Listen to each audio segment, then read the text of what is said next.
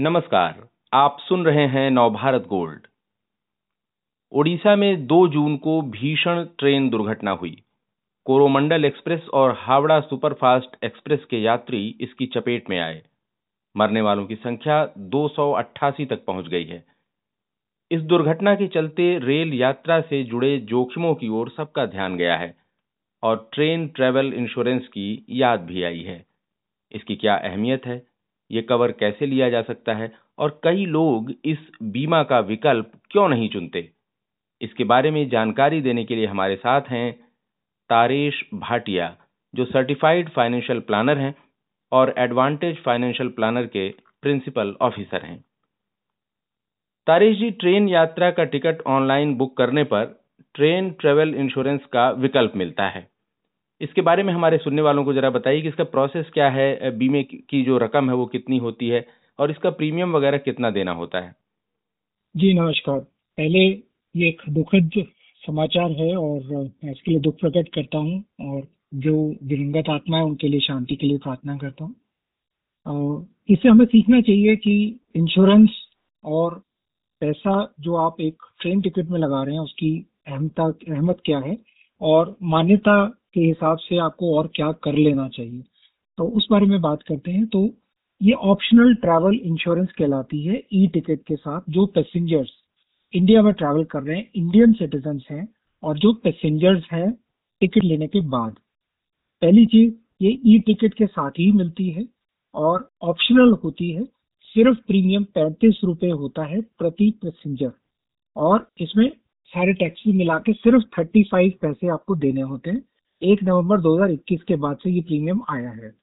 ये सरकार की तरफ से, रेलवेज की तरफ से इंश्योरेंस कंपनी के साथ टाई अप होता है। अलग दो तीन इंश्योरेंस कंपनी है जिनके साथ ऑटोमेटिक टाई अप होता है।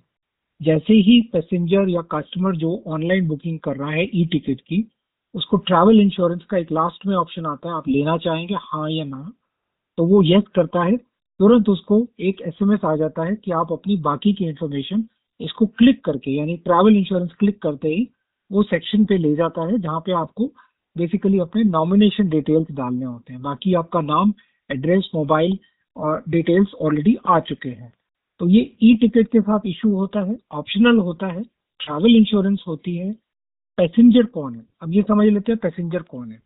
तो इसके अलग अलग एक्ट्स हैं। रेलवे एक्ट है नाइनटीन एटी नाइन का, section one twenty four A है, जिसमें कहा जाता है पैसेंजर वो है जो टिकट खरीद के इंडियन सिटीजन है और ट्रैवल कर रहा है ट्रेन में। बाई चांस वो टिकट लेके नहीं ट्रैवल किया तो यकीनन उसको नहीं मिलेगा।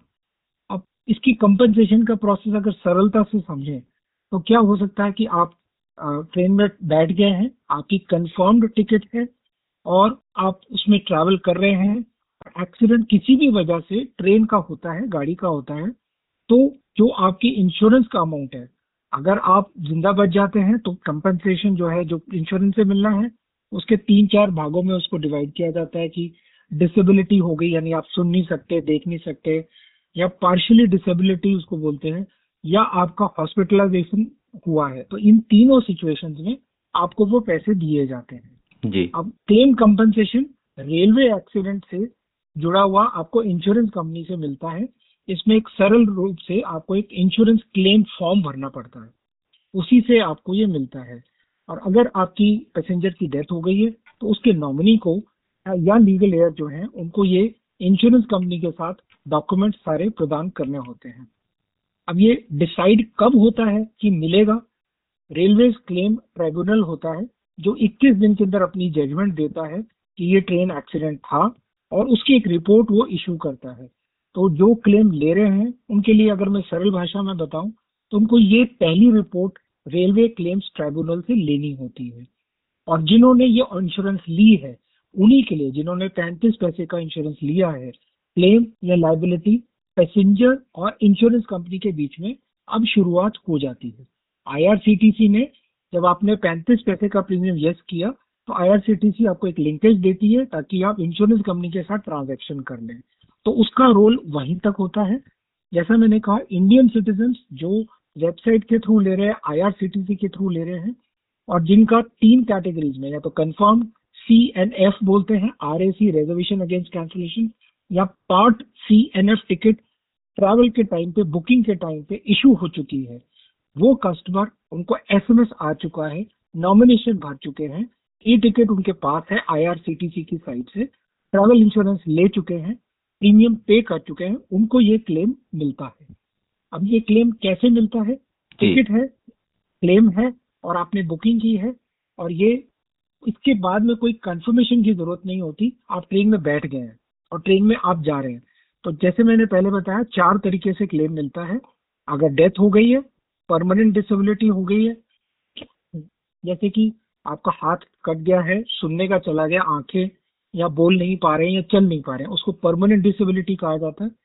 परमानेंट पार्शियल डिसेबिलिटी यानी एक हाथ गया, एक उंगली गई है, हाथ गया है, एक आई आंखें गई हैं, तो उसके उसको पार्शियल डिसेबिलिटी कहा जाता है। और आखिर में हॉस्पिटलाइजेशन यानी जो भी आपको इंजरी हुई है उसके लिए आप हॉस्पिटल में एडमिट होते हैं और जो पूरा खर्चा है इंजरी का पूरा करने के लिए उसको वो दिया जाता है। और एक और चीज लास्ट में दी जाती है, पांचवी चीज, उसको बोलते हैं जो आपके मोटल रिमेन्स है, यानी आपके क्रियाक्रम का जो भी खर्चा हुआ है उसकी एक लिमिट होती है, उसके ऊपर वो इंश्योरेंस भी की जाती है। और इसी में थोड़ा सा मैं आगे बता देता हूँ, डेथ के लिए यानी मृत्यु हो गई दस लाख रुपए, परमानेंट डिसेबिलिटी दस लाख रुपए, परमानेंट पार्शियल डिसेबिलिटी साढ़े सात लाख रुपए, हॉस्पिटलाइजेशन दो लाख रुपए तक का मिलता है और आखिरी क्रियाक्रम के लिए दस हजार रुपए दिए जाते हैं। अब लास्ट में मैं ये बताना चाहूंगा इसका डॉक्यूमेंटेशन का प्रोसेस क्या होता है। तो चार डॉक्यूमेंट्स आपको देने होते हैं। रेलवे क्लेम्स ट्राइब्यूनल की तरफ से एक रिपोर्ट इश्यू होती है, नंबर वन। दूसरा होता है आपका पूरा फॉर्म भरा हुआ, एक्सीडेंट क्लेम फॉर्म बोलते हैं इसको, जो आपको इंश्योरेंस कंपनी से मिलता है, उस पर साइन किया हुआ। अगर आप जिंदा हैं तो आप साइन करेंगे, अगर आपकी मृत्यु हो गई एज अ पैसेंजर तो आपके नॉमिनी या लीगल हेयर उसको भरते हैं और वो साइन करते हैं, अपने आइडेंटिटी के प्रूफ लगाते हैं जैसे पैन, आधार है। और क्लेम सेटल अगर मृत्यु हो गई है तो नॉमिनी या लीगल हेयर को मिलता है। और क्लेम डॉक्यूमेंट जो है वो क्लेम डिपार्टमेंट सबसे पास वाले इंश्योरेंस कंपनी जो उसके साथ जुड़ी हुई है उसके ऑफिस में जमा करना होता है। तो ये डॉक्यूमेंटेशन का प्रोसेस होता है। ये लगता बड़ा मुश्किल है, लेकिन अगर पैंतीस रुपये पैंतीस पैसे आपने पे किए हैं तो ये प्रोसेस तो फॉलो करना ही पड़ता है, ताकि जायज़ और जिसकी आ, मुश्किल में जो फंसा है उसके लिए ये मिल सके अमाउंट। तो ये पूरा मैंने आपको प्रोसेस बताया। जी जी, आपने बहुत विस्तार से बताया तारेश जी, और ये कि पूरा प्रोसेस क्या है, उसके बेनिफिट्स क्या हैं और क्लेम कैसे आ, किया जाए, ये भी आपने पूरी प्रक्रिया आपने बताई है। आ, लेकिन इसके बारे में एक लोगों में जागरूकता की बहुत कमी दिखती है, कई लोग इग्नोर कर देते हैं। आपने बताया पैंतीस पैसे की जो है कॉस्ट है इसकी, जो इंश्योरेंस कवर की, काफ़ी कम है, बहुत ही कम है, फिर भी लोग अगर इग्नोर कर देते हैं। क्या माइंडसेट रहता होगा, किस वजह से ऐसा कर देते होंगे? देखिए, इंश्योरेंस में कहा जाता है कि जैसे कहते हैं कि मुझे अपना डेट ऑफ बर्थ तो मालूम है, लेकिन मैं आपसे पूछूं आपका डीओडी क्या है, डेट ऑफ डेथ, तो आप नहीं बता सकते हैं। तो जब मेरे को नहीं मालूम है मेरी डेथ कब होगी तो उसको बोलते हैं मुझे नहीं पता कि मुझे नहीं पता। तो जिसको नहीं मालूम है वो कहता है मैं क्यों लूँ जब मुझे मालूम ही नहीं। और दूसरा एक मानसिक प्रवृत्ति बनती है कि मेरी डेथ हो जाएगी तो मुझे क्या मिलना है, या मेरे नॉमिनीज को मिलेगा दस लाख रुपए तो मेरा क्या फायदा। तो इसलिए लोग उसको पैंतीस पैसे भी समझ के छोड़ देते हैं। मेरे हिसाब से ये कंपलसरी हो जाना चाहिए। जो पैसेंजर ट्रैवल कर रहा है, चाहे वो सौ रुपए की टिकट ले रहा है, चाहे वो दस हजार की टिकट ले रहा है, पैंतीस पैसे उसके लिए पॉइंट जीरो जीरो समथिंग होगा परसेंटेज जो वो खर्चा करने वाला है ट्रैवल करने के लिए। जी जी, आपने कहा कि इसको एक तरह से अनिवार्य कर दिया जाना चाहिए। आपने बहुत विस्तार से जानकारी दी तारेश जी, धन्यवाद आपका।